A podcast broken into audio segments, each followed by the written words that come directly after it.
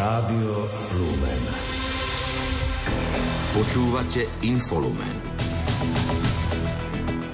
Diskusia o novele trestného zákona v prvom čítaní má trvať 20 hodín. Nespokojná opozícia sa obráti na ústavný súd. V Nimnici sa začalo stretnutie biskupov s lajkmi, klerikmi a zasvetenými osobami na tému synodálne kráčanie. Medzinárodný súdny dvor v Hágu zajtra vyniesie rozhodnutie v prípade údajného páchania genocídy v pásme Gazy.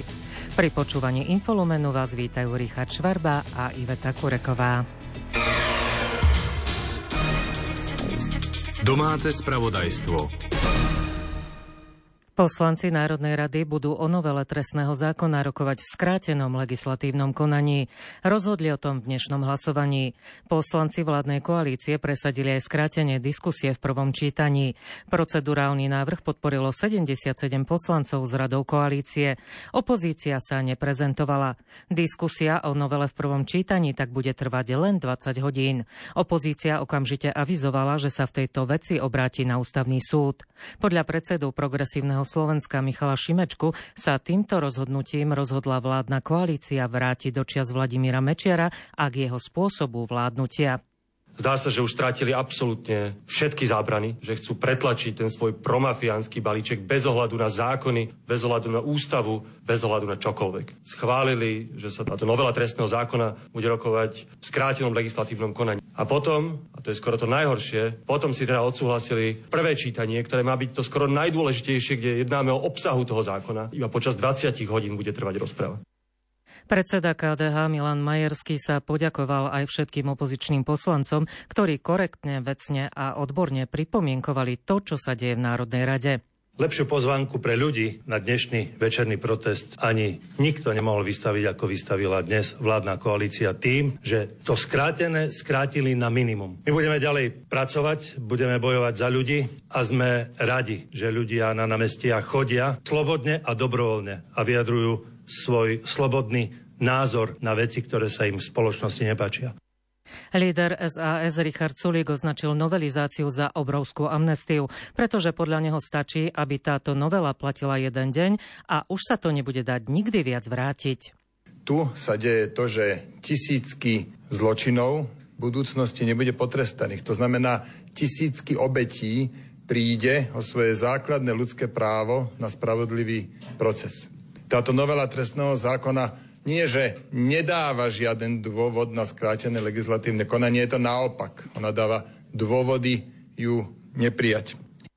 Preto sa chce opozícia, ktorá kritizovala aj spôsob rozpravy k novele trestného zákona v parlamente, celodenné a dokonca aj nočné rokovania, obrátiť na ústavný súd, hovorí poslankyňa za SAS Mária Kolíková že mám za to, že to právo poslancov, ktoré máme zakotvené v ústave ako politické právo, tak bolo hrubo porušené a ako poslanci máme právo obratiť sa na ústavný súd a žiadať toto rozhodnutie parlamentu o skrátení legislatívneho konania bolo zrušené a obratím sa na ústavný súd s tým, že budem žiadať, aby zabezpečil odklad vlastne vykonateľnosti tohto rozhodnutia.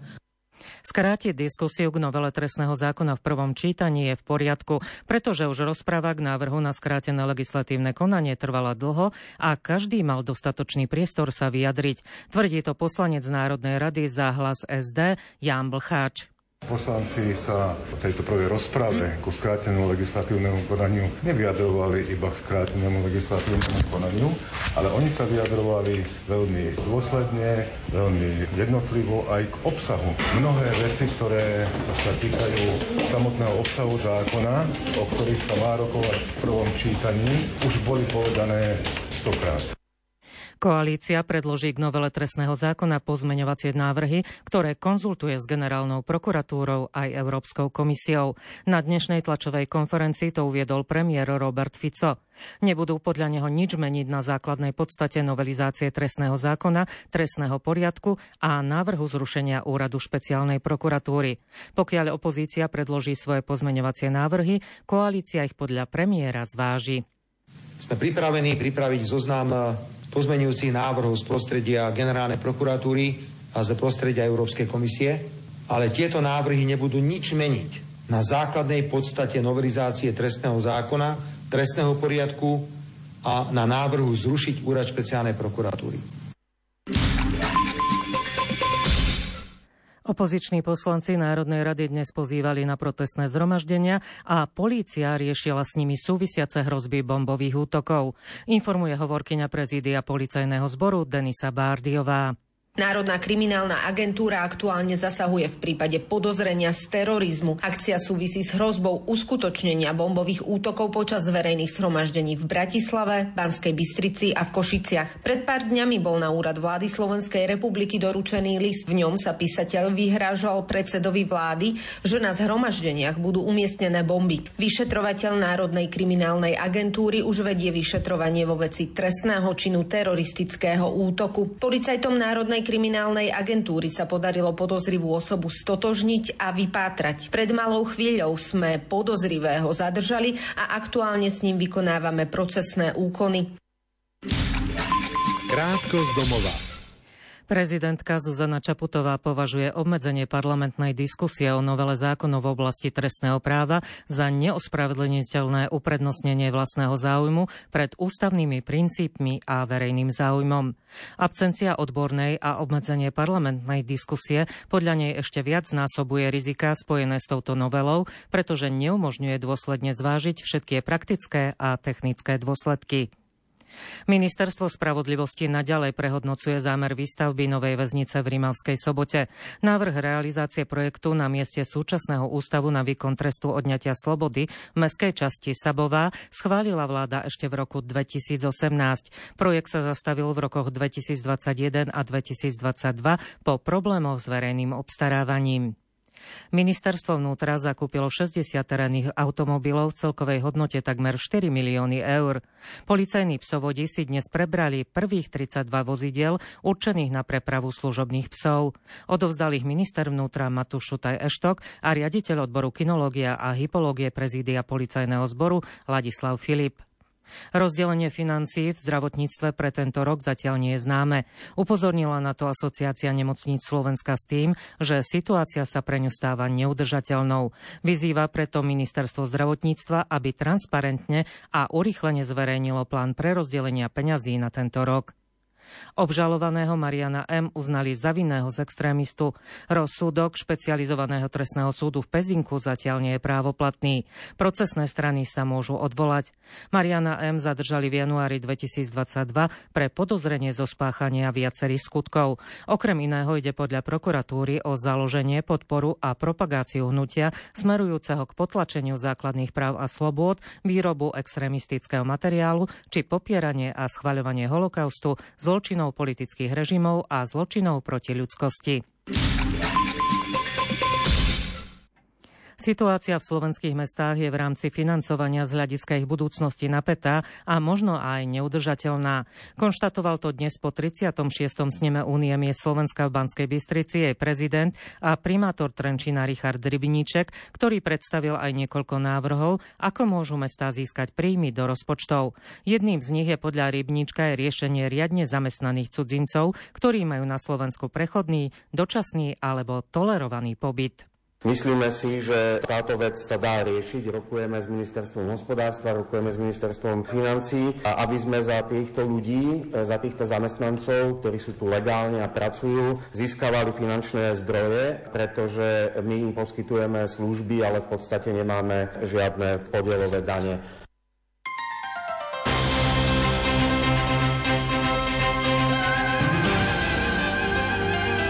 Z.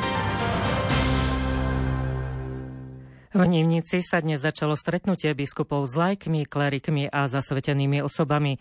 Ide o každoročné pravidelné stretnutie, ktoré sa koná už po 7 raz. Podľa redaktora Ľudovíta Malíka bude témou stretnutia synodálne kráčanie. Stretnutie biskupov s laikmi a zasvetenými patrí medzi pravidelné stretnutia na začiatku roka. Tento rok bude jeho témou Spoločne kráčajme ako pútnici nádeje, vysvetľuje výkonný sekretár KBS Ivan Ružička. Naším cieľom je predložiť im námety na diskusiu o tom, ako byť synodálnou cirkvou v misii cez vybrané témy súhrnej správy a otázky k nej. Bude to teda prvá možnosť v úzkom kruhu sa zamyslieť nad podnetmi, ktoré prišli z oktobrového zasadnutia synody o cirkvi a jej pôsobení vo svete. Zároveň pred všetkými vystúpia naši národní delegáti zo synody, bratislavský grecko-katolický pomocný biskup Milan Lach a košický pomocný biskup Marek Forgáč. Uplynulý rok sa diskutovalo o tom, ako byť synodálnou církvou. Tento rok to budú témy ako církev je misia, ženy v živote a misii církvy, laické združenia hnutia či misia v digitálnom prostredí. Opäť vysvetľuje Ivan Ružička. Ku každej sú navrhnuté konkrétne otázky, na ktoré je možné odpovedať. Dôležité je však, aby sme zostali otvorení všetkým podnetom a návrhom, ktoré účastníci ponúknú. Synodalita sa najlepšie dá naučiť životom v spoločenstve, počúvaním sa, modlitbou a dialogom. Spoločné diskusie a uvažovanie nezostanú iba v Nimnici, ale budú spracované a odoslané do Vatikánu, uviedol na záver Ivan Ružička. Úlohou generálneho sekretariátu konferencie biskupov Slovenska je, aby z konzultácií v Nimnici, ako aj z ďalších podnetov od odborníkov a z dieces, vypracoval súhrnú správu, ktorú je potrebné poslať do Vatikánu do 15. mája 2024. Podujatie v Nimnici je teda súčasťou synodálneho procesu katolíckej cirkvi na Slovensku, ktorý začal v októbri 2021. V Prešove vrcholia prípravy na sobotnú biskupskú chirotóniu Jonáša Maxima. Zároveň vrcholie aj duchovná príprava, počas ktorej sa grecko-katolíckí veriaci zjednocujú modlitbe za vladyku nominanta. Včerajšiu liturgiu v katedrále svätého Jána Krstiteľa v Prešove slávil vladyka Peter Rusnák. Pokračuje Julia Kavecká. Súčasťou duchovnej prípravy na sobotnú biskupskú chirotóniu Jonáša Maxima sú sveté liturgie, v ktorých sú za ňo prednášané dve prozby, aby ho pán v biskupskej službe sprevádzal svojimi milosťami.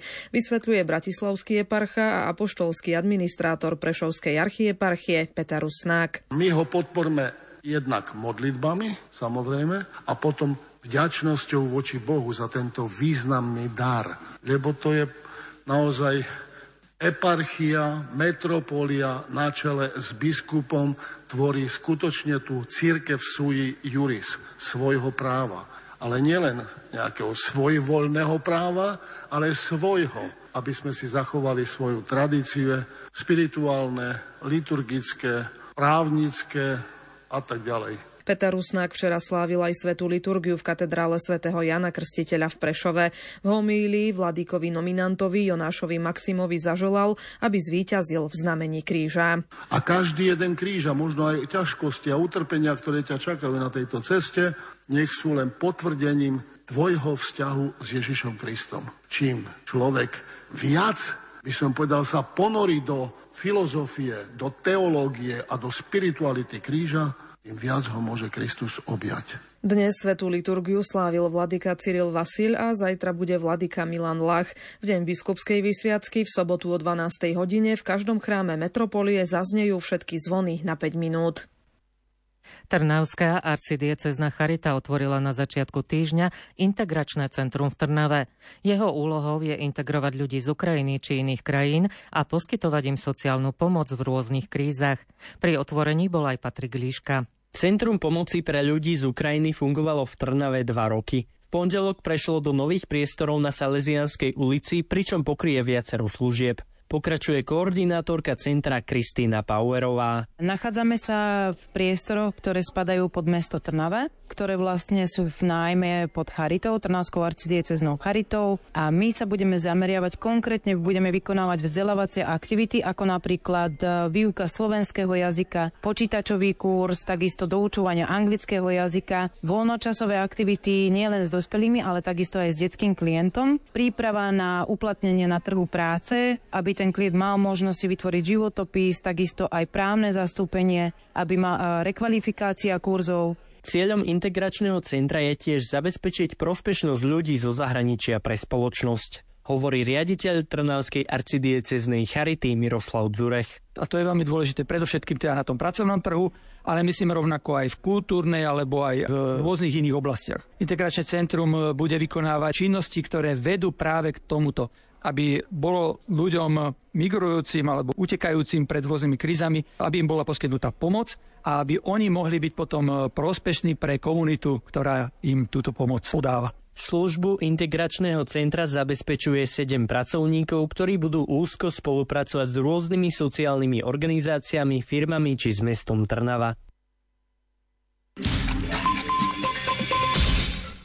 Prepravná služba občianskeho združenia Svetielko nádeje si včera slávnostne prevzala nový automobil, ktorý bude slúžiť malým onkologickým pacientom a ich rodinám. Auto nádeje im umožní bezplatné dochádzanie za liečbou nielen do nemocnice v Banskej Bystrici, ale v prípade potreby aj do zahraničia. Na slávnostnom odovzdaní bola aj redaktorka Lucia Pálešová. Auto nádeje, ktoré sa podarilo zakúpiť vďaka úspešnej kampani, je už od včera súčasťou prepravnej služby občianskeho združenia Svetielko nádeje pri detskej nemocnici v Banskej Bystrici. Viac o kampani prezradila Petra Winterová, ktorá sa vo Svetielku nádeje stará o marketing a podujatia. Bola to naša prvá crowdfundingová kampaň na online platforme Startlab. Začali sme ju 23. septembra a trvala 45 dní s cieľom vyzbierať 45 tisíc. Dokonca aj trvanie sa nám podarilo vyzbierať niečo vyše 70 70 tisíc. Takže nie len sa zakúpilo to auto, ale tie zvyšné peniažky nám pomôžu pokryť aj pohonné hmoty a servisné náklady spojené s prepravou detských pacientov. Ako doplnil riaditeľ Svetielka nádeje Igor Obšajsník, projekt prepravnej služby spustili v roku 2008. Túto službu zabezpečujeme už veľmi dlho, 15-16 rokov, kde nerobíme 4 jazdy počas pracovného dňa. Je to veľmi žiadaná služba, rodičia to využívajú. Je to chuť do práce, ale je s ňou stotožnený veľký okruh okruh ľudí, ktorí prispeli na to nové auto a na tú prepravnú službu. Jedným z množstva darcov bol aj pán Pavel Malec. Sme chránená dielňa a od 2020 sme prešli pod registrovaný sociálny podnik. Takou našou úlohou alebo službou je pomáhať. A tak sme sa rozhodli. Ľuďom treba pomôcť. Radosť z nového auta mal aj dlhoročný vodič prepravnej služby Svetilka nádeje Miroslav Snobko, ktorý si včera od neho symbolicky prevzal kľúče. Hovoríme, že vozíme z Žilinského a bansko kraja, čo tak celkom nie je pravda, lebo máme pacientov z Prešovského kraja, chodievame do Kežmarku, dokopy za tých 16 rokov sme vyše 1 300 tisíc najazdili. Najbližšie si Svetielko nádeje pripomenie v polovici februára Medzinárodný deň detskej rakoviny rakoviny. Vatikán zverejnil nový postup podávania hlásení o korupcii. Umožňuje nahlasovať nezrovnalosti pri využívaní finančných alebo materiálnych zdrojov, nezrovnalosti pri verejných obstarávaniach a korupčné činy aj prostredníctvom vyhradenej mailovej schránky. Anonymné oznámenia sa nebudú sledovať. Postup uľahčí šírenie poznatkov a využívanie inštitútu platného v legislatíve Svetej stolice a Mestského štátu Vatikán. Ide o jeden z najúčinnejších nástrojov boja proti korupcii korupcii, ktorý okrem iného stanovuje dohovor OSN proti korupcii, ku ktorému Svetá stolica pristúpila v roku 2016. Správy zo sveta.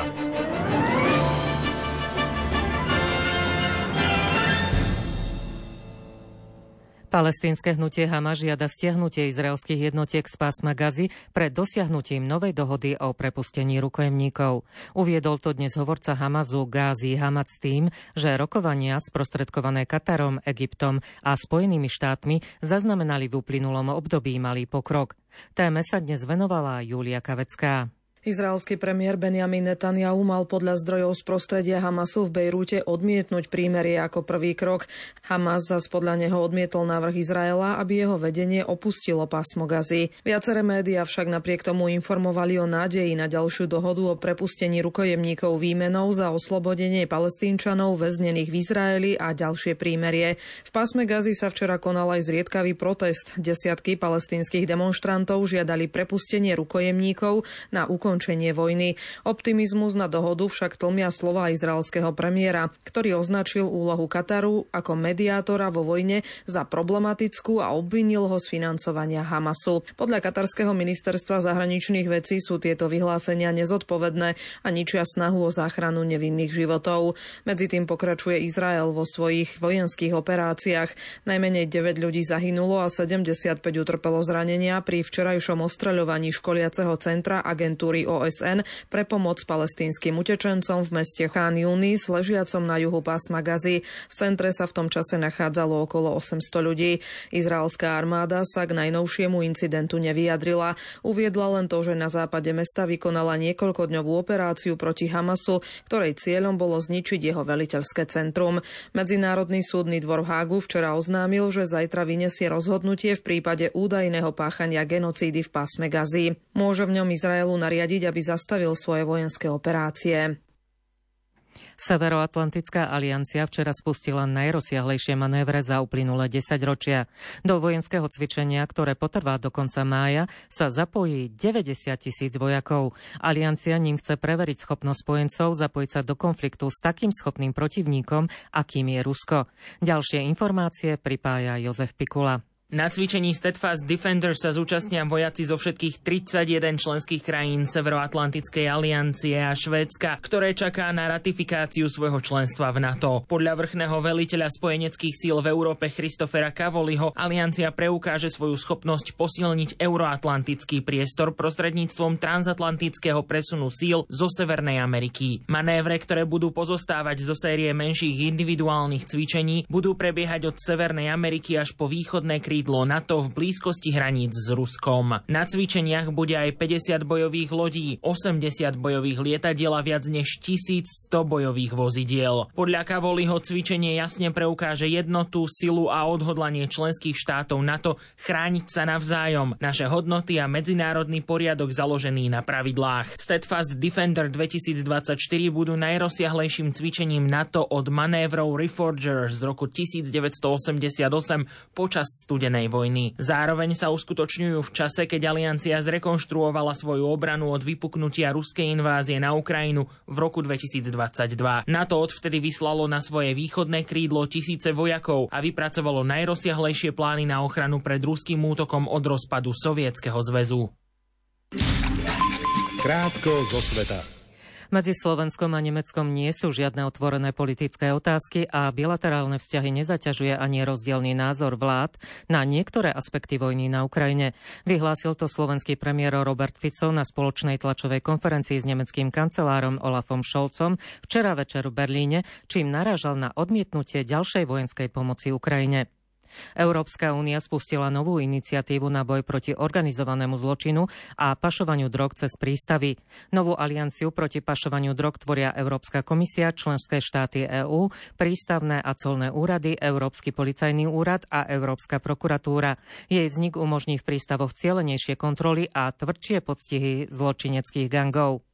Najmenej dvaja ľudia zahynuli počas ruských raketových útokov v meste Hirnik v Doneckej oblasti na východe Ukrajiny. Ďalších 9 ľudí útoky zranili. Zničené boli tri domy a desiatky ďalších boli poškodené. Ruské sily poprvýkrát vstúpili do vojnou poznačeného mesta Avdívka, ležiaceho na frontovej línii v Dombase. Ukrajincom sa ich však podarilo vytlačiť. Včera to uviedol starosta Avdívky Vitalij Barabaš s tým, že situácia je náročná, ale ukrajinská armáda ju má pod kontrolou. Ukrajinský prezident Volodymyr Zelenský žiada medzinárodné vyšetrovanie včerajšej havárie ruského vojenského lietadla Il-76 v Belgorodskej oblasti hraničiacej s Ukrajinou. Moskva zo zostrelenia stroja viní Ukrajinu. Ukrajinská rozviedka uviedla, že nemá spolahlivé informácie o tom, kto sa na palube nachádzal. Kiev podľa rozviedky nebol vopred informovaný o potrebe zaistiť bezpečnosť vzdušného priestoru.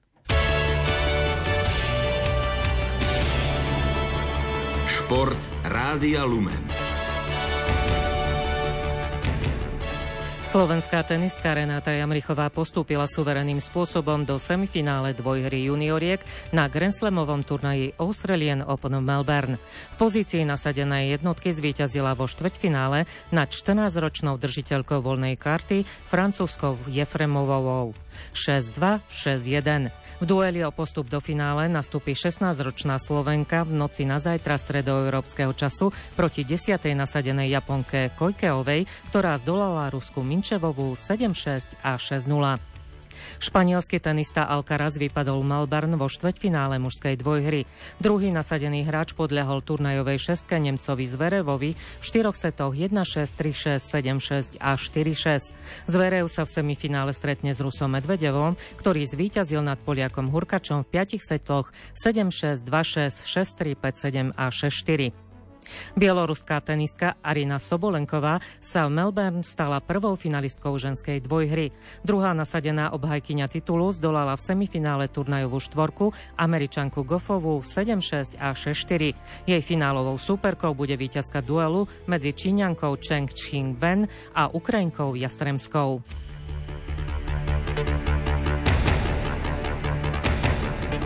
Slovenská reprezentantka v paraalpskom lyžovaní Alexandra Rexová zvíťazila vo štvrtkovom Super G svetového pohára vo švajčiarskom Bezonás.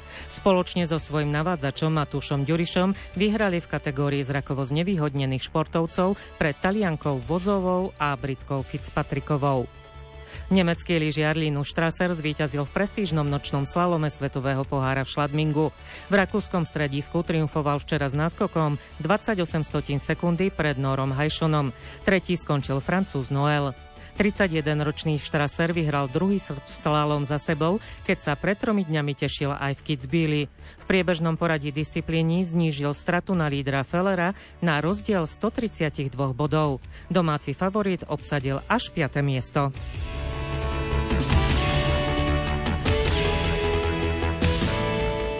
Hokejisti Žiliny zvíťazili v 34.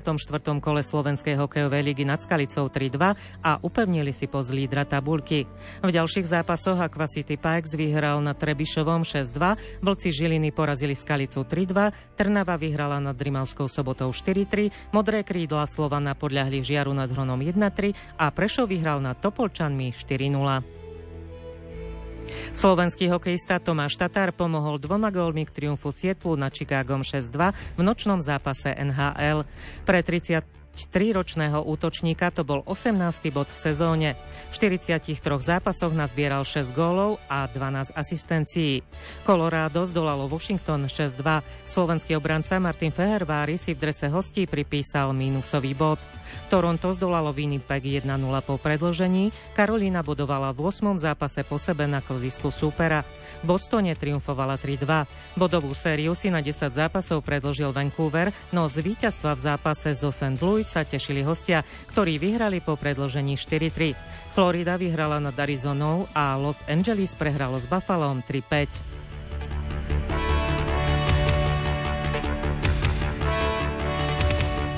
Športová gymnastka Barbara Mokošová získala ocenenie Gymnastka roka 2023. V rovnakej kategórii mužov ocenila Slovenská gymnastická federácia Olivera Kasalu. Prvenstvo medzi jednotlivkyňami v modernej gymnastike patrí Michaele Žatkovej. Počasie Podľa meteorológa Petra Jurčoviča sa počasie zajtra opäť zmení. To, že nám tu fúka vietor, podľa neho znamená, že nám tu stúpa tlak a zajtra by sme mali byť vo výbežku vyššieho tlaku a potom za ním hneď ide od západu zase teplý front. No, takže ani sa tej zimy pomaly ani nedočkáme.